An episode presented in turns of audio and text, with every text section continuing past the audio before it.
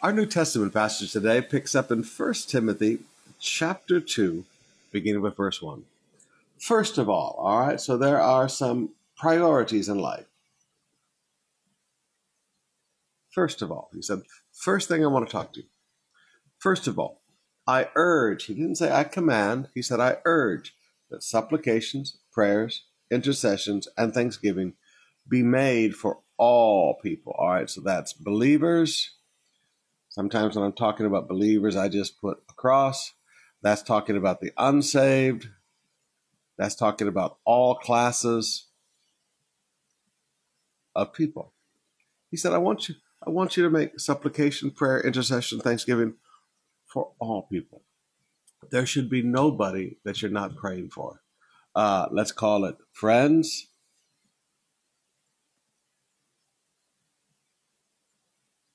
friends, enemies.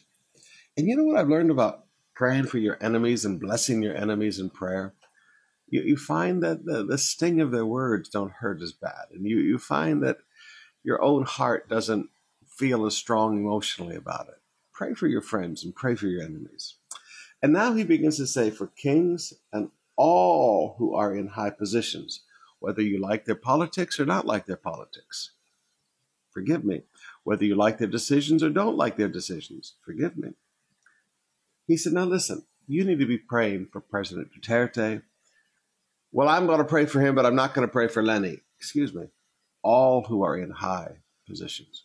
Well, I'm going to pray for Leni, but I'm not going to pray for Duterte. I didn't vote for him and I don't like him. For kings and all who are in high positions. Now, he said there's a reason for this prayer. That, so here shows purpose. He said that we may live peaceful and quiet lives, godly and dignified in every way. So, this is the fruit of prayer for, le- for governmental leaders. The fruit of praying for governmental leaders peaceful lives, quiet lives, godly lives, dignified in every way. And he said, This is good, and it is pleasing in the sight of God our Savior. What is good? This lifestyle is good and pleasing in the sight of God our Savior.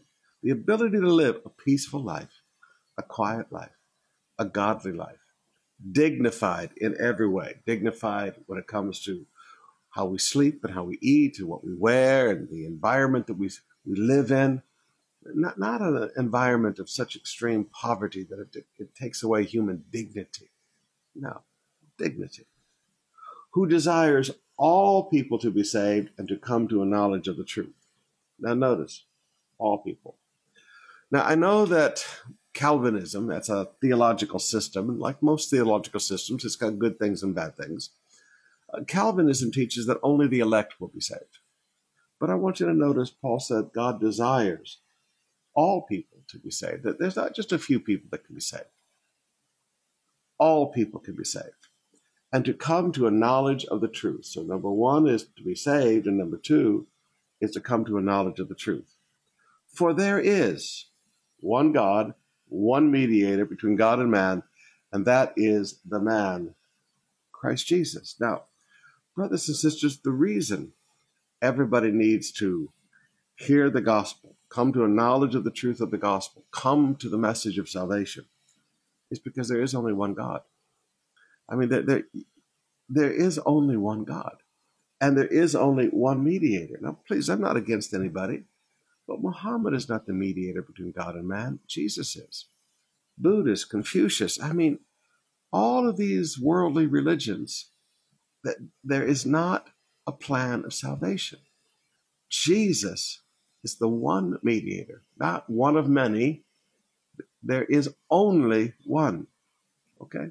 So the, the reason we, we want stability and peace in the world is so that we can preach the gospel. Now, have you ever noticed that when there's chaos, it becomes more difficult to minister? When there are wars. You, you can't do crusades in the middle of wars. You, you can't build churches in the middle of wars. Now, brothers and sisters, In order to see the gospel cover the earth, we need peace in this world. We need stability in this world. So Paul is saying, hey, you, you pray for kings and all those in positions of high authority. Why? Peaceful, quiet, godly lives. that We can live in a dignified way because God is wanting everybody to be saved and come to a knowledge of the truth because there's only one way of salvation. Jesus, who gave himself as a ransom. No one took his life, he gave himself. So again, I make a little note not a martyr, who gave himself as a ransom for all, which is the testimony given at the proper time. Now, brothers and sisters, this proper time thing you need to get a hold of. In all the eons that God looked at, past, present, and future, God chose the time for Jesus, the perfect time to launch the gospel. For this I was appointed a preacher and an apostle. I'm telling the truth, I'm not lying. A teacher of the Gentiles in faith and truth. So I want you to notice Paul says his appointment was threefold. Threefold appointment. He said, number one, I'm appointed as a preacher. Number two, I'm appointed as an apostle. And number three, I'm appointed as a teacher of the Gentiles in faith and truth. He said, That's what I'm appointed to do and be. Now he gets into some very practical advice. He said, I desire, he said, This is what I'd like you to do, Timothy. I desire that in every place the men should pray. Guys, you don't leave this to the women. I, I see so many men that say, my wife does the praying in our family. Excuse me, gentlemen. In every place, the men should pray. Okay, guys? If anything, men, you should be leading the prayer in the family. You should be the number one prayer in the family. Men should pray, lifting holy hands without anger or quarreling. Now, there is a season to be anger, and there is a season to have a little quarreling because things aren't right. We see Paul quarreling over doctrines in Antioch of Assyria. We see Paul confronting uh, Barnabas because of, of, a mess up in the team, and he did not want this young boy running off and abandoning the ministry again. So there is a time when people get into dispute. But he said, now in prayer, in prayer, there is no anger. In prayer, there is no anger. And in prayer, there is no quarreling. Now, now, now, please forgive me, brother, but in prayer, do not bring your baggage. Okay? Don't bring your quarrels and don't bring your anger in prayer. Lift up holy hands to the Lord with no anger and no quarreling. Prayer meetings are not a place of quarreling. Prayer meetings are not a place of anger. Now, there's, there's a place for anger, like Jesus cleansing the temple, but not in a prayer meeting, not when you're praying. You leave your anger and you leave your quarreling. You don't bring your baggage to the place of prayer. He said, likewise, also that women should adorn themselves in respectable apparel, in other words, modesty. Now, now, now sometimes, ladies, you get upset because you, you need to just dress modestly, okay? And I don't like just picking on the ladies because young men, you need to dress modestly also. But Paul here say, adorn yourself in a respectable apparel, with modesty and self control. All right, ladies, you don't want to be showing things. You don't want men looking at you walking down the street, okay? With modesty and self control, not with braided hair and gold and pearls and costly attire. He said, now listen, you know, quit trying to be extravagant and, and just, you know, in some of the, in the, in the ancient Roman world, it, it got pretty wild at times, all right? So Paul said, let's, let's tone down this stuff a little bit. He said, but with what is proper for women who profess godliness, with good works. All right, so let's, he said, let's tone it down. Let's tone down the extravagant appearance. And he said, rather, uh, let's, let's adorn ourselves with good works, ladies, like Dorcas. Okay, he said, let's, let's put out the good works. Let's let people, rather than people seeing your wealth in your gold, your pearl, you know, there are some ladies that have more gold on than they have anything else, all right? Let, us not try to display our wealth and be all ostentatious. He said, but let, let's, let's adorn ourselves with good works. He said, Now let a woman learn quietly with all submissiveness. He said, I do not permit a woman to teach or to exercise authority over a man. Rather, she is to me remain quiet. Okay, now here's where I put question marks. Now, I could teach through this passage, and that would make you very happy. But rather than teach through this passage, let me ask you to put some questions. Learn learn how to put questions in your Bible because this is morning devotions, not evening service. So, you know, I would put a question mark next to all of this, all right? Why should a woman learn quietly with all submissiveness? And why would Paul not permit a woman to teach or to exercise authority over a man? Rather, she is to remain quiet. I, I got a question mark here. Now, my question is what do we do with Phoebe, who was, and literally, she was a diakonos, uh, and the word that is used there should, could also be translated minister. And a large majority, other than our Baptist brothers, scholars believe that Phoebe was the pastor of the church in Cenchrea. What do you do with Anna, the prophetess in the temple, when Jesus was brought there as a baby? Uh, what do you do with the seven daughters of Philip who prophesied?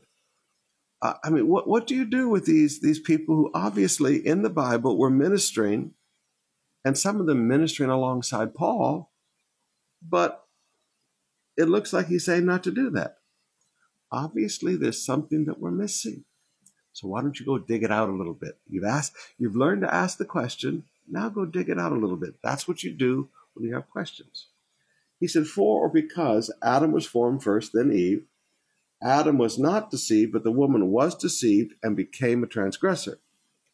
Okay, but again, I have questions. Eve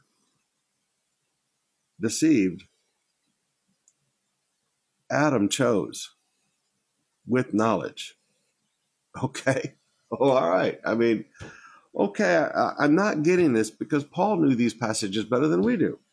Okay, we agree that Adam was not deceived. Adam chose with knowledge. Eve was deceived and became a transgressor. Yet she will be saved through childbearing if they continue in faith love, holiness with self control. Now, again, I got a big question mark with that. You mean the only purpose of a woman, the only reason a woman is saved is because she's childbearing? Obviously, we're missing a great deal of understanding from this passage. So we put question marks next to it. Because when you look at how Paul speaks to women in other places, he's the one that teaches us there's neither male nor female in Christ. Wow. Okay, so obviously we've got some stuff here that we're not understanding about what's going on in the environment that Timothy is in. So rather than teach through this passage, I'm wanting to teach you to ask questions because questions is how we learn. All right, let's open up our hearts and spend some more time in worship.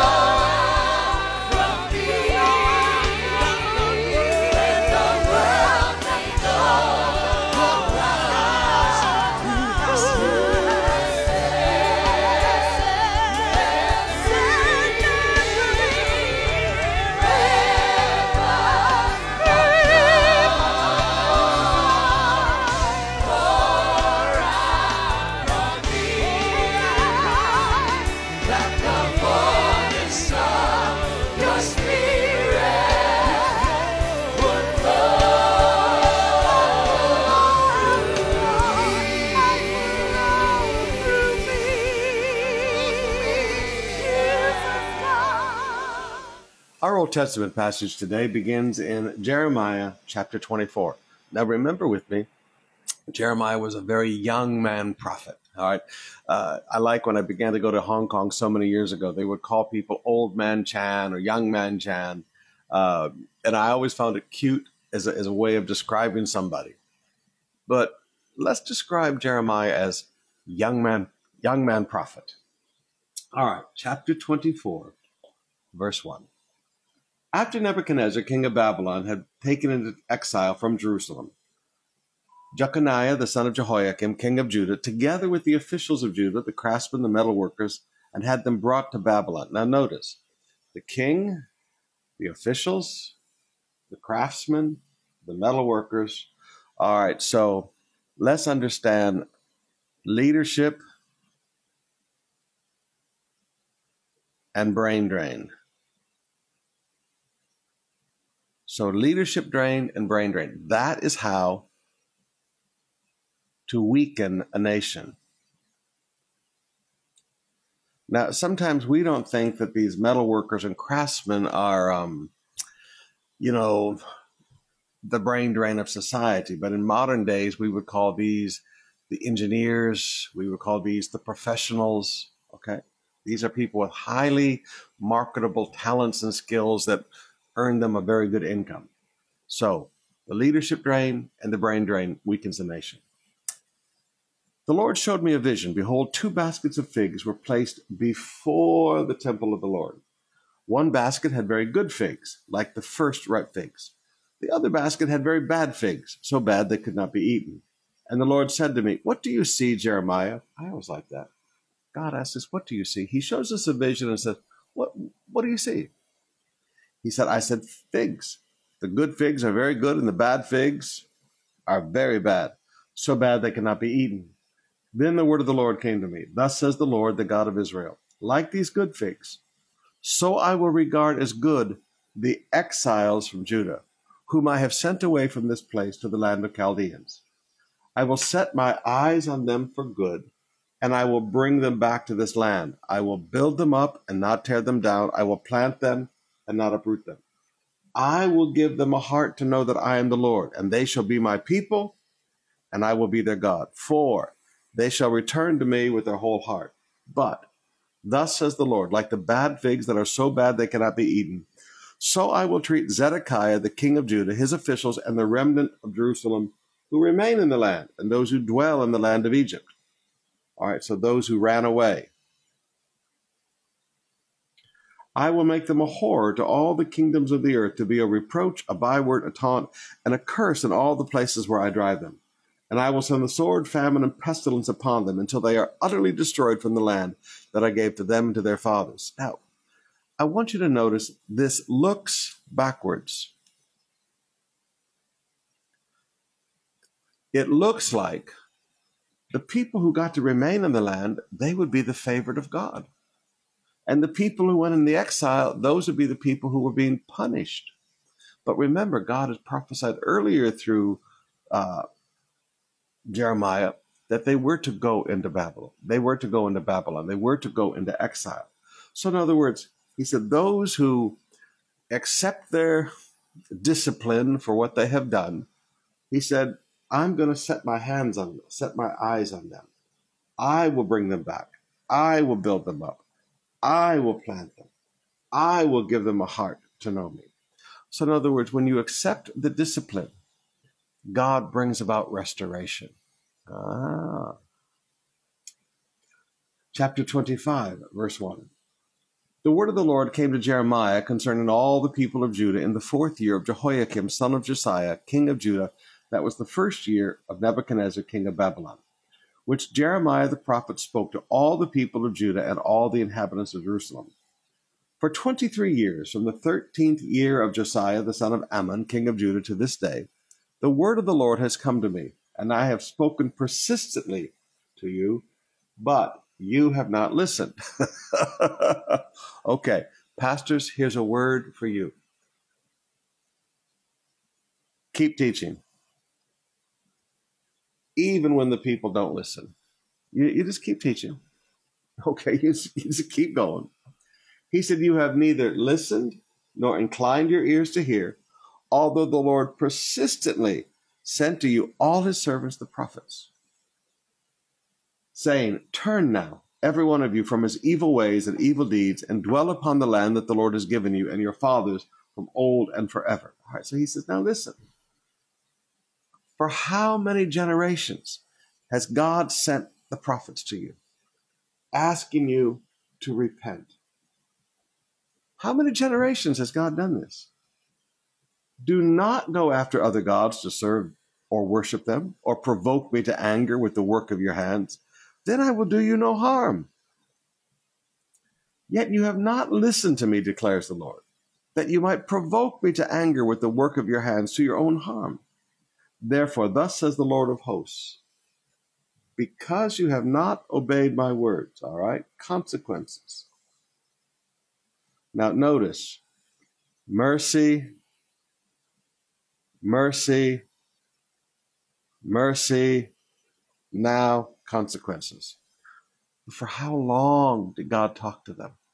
Now, now, beloved, please, when God begins to correct you about things that you're doing wrong, and you just keep persisting in it, mercy will flow, mercy will flow, mercy will flow. But one day consequences do come. Behold, I will send for all the tribes of the north, declares the Lord, and for Nebuchadnezzar the king of Babylon, my servant. Wow, an unsaved guy was called God's servant. And I will bring him against this land and its inhabitants, and against all these surrounding nations.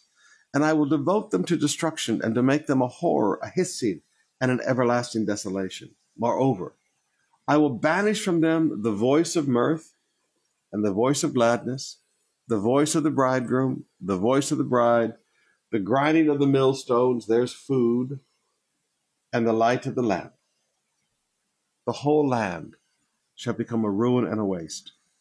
And these nations shall serve the king of Babylon 70 years.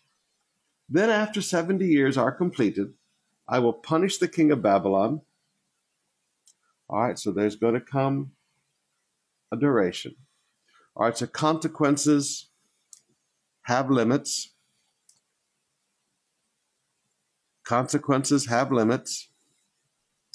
I will punish the king of Babylon and that nation, the land of the Chaldeans, for their iniquity, declares the Lord, making an everlasting, making that land an everlasting waste. I will bring upon, and folks, have you noticed to this day, Babylon, which is basically a large part of Iraq, have you noticed what a wasteland it is? Well, yeah.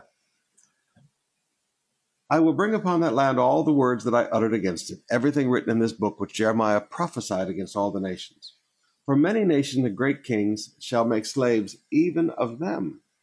So many nations and great kings, and I will recompense them according to their deeds and the work of their hands. All right, so there are consequences for our actions. Thus the Lord, the God of Israel, says to me Take from my hand this cup of the wine of wrath, and make all the nations to whom I send you drink it. They shall drink and stagger and shall be crazed because of the, the sword I am sending among them. So I took the cup from the Lord's hand and made all the nations to whom the Lord sent me drink it Jerusalem and the cities of Judah, its kings and officials, to make them a desolation, a waste, a hissing, and a curse, as it is this day. Pharaoh, king of Egypt, his servants, officials, and all his people, and all the mixed tribes among them, all the kings of the land of Uz, the kings of the land of the Philistines, Ashkelon, Gaza, Ekron, and the remnant of Ashdod, Edom, Moab, and the sons of Ammon, and all the kings of Tyre, and all the kings of Sidon, and the kings of the coastland along the sea, Dedan, Tema, Buz, and all who cut the corners of their hair, and all the kings of Arabia, and all the kings of the mixed tribes who dwell in the desert, and all the kings of Zimri, and all the kings of Elam, and all the kings of Media, and all the kings of the north, far and near, one after another, and all the kingdoms of the world that are on the face of the earth. And after them, the king of Babylon shall drink. Then you shall say to them, Thus says the Lord of hosts, God of Israel Drink, be drunk, and vomit, fall and rise no more, because of the sword that I am sending among you.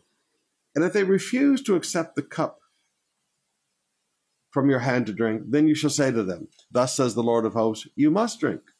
For behold, I begin a work of disaster. So there are beginnings of things. that is called by my name. Shall you go unpunished? You shall not go unpunished. For I am summoning a sword against all the inhabitants of the earth, declares the Lord of hosts. You therefore shall prophesy against them all these words, and say to them, The Lord will roar from on high and from his holy habitation. Utter his voice, and he will roar mightily against his fold and shout, like those who tread grapes against all the inhabitants of the land. The clamor will resound to the ends of the earth, for the Lord has had an indictment against the nations, and he is entering into judgment with all flesh. And the wicked will be put to the sword, declares the Lord. Thus says the Lord of hosts Behold, disaster is going forth from nation to nation, and a great tempest is stirring from the farthest parts of the earth. And those pierced by the Lord on that day shall extend from one end of the earth to another. They shall not be lamented or gathered or buried. They shall be dung on the surface of the ground. Wail, you shepherds, and cry out. Roll in the ashes, you lords of the flock. For the days of your slaughter and dispersion have come, and you shall fall like a choice vessel. No refuge shall remain for the shepherds, nor escape for the lords of the flock. A voice, the cry of the shepherds, and the wail of the lords of the flock, for the Lord is laid wait to their pasture. And the peaceful folds are devastated because of the fierce anger of the Lord. Like a lion, he has left his lair, for their land has become waste because of the sword of the oppressor and because of his fierce anger. Now you look at this and you go, wow, you know, many, many centuries ago, there was a preacher by the name of Jonathan Edwards, part of the uh, Great Awakening, and he preached a sermon called Sinners in the Hands of an Angry God. And when you read the book of Jeremiah, you begin to see the incredible mercy and patience of God. But you also see that there are consequences for sin. Jesus died on a cross to take the punishment of our sins. Listen to his call for repentance. Never push it away.